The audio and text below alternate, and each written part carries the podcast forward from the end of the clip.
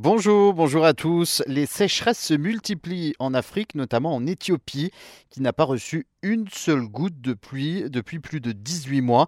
D'après le GIEC, dans le pays, la fréquence des sécheresses a doublé depuis 15 ans.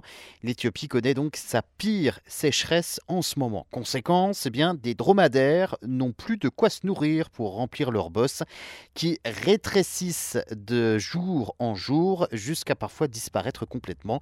Ces animaux, comme les population d'ailleurs en Éthiopie, souffre de la sécheresse. La bosse d'un dromadaire est un véritable stock de nourriture contenant pas moins de 15 kg de graisse. Et avec cette chaleur et cette sécheresse, cette graisse tend à disparaître. Alors normalement, les dromadaires sont taillés pour résister au désert et ils sont capables de tenir jusqu'à 3 semaines sans rien avaler. En plus, ce sont des animaux très utiles aux Éthiopiens qui les utilisent pour travailler, pour porter le lait, la viande et ils servent également de moyen de transport. Le dromadaire a une bosse de 15 kg de graisse et le chameau en a deux d'une dizaine de kilos. En Éthiopie, certains dromadaires n'ont plus de bosse du tout à l'est du pays. Avec la chaleur et le manque d'eau, ces troupeaux de chèvres et de vaches meurent de soif.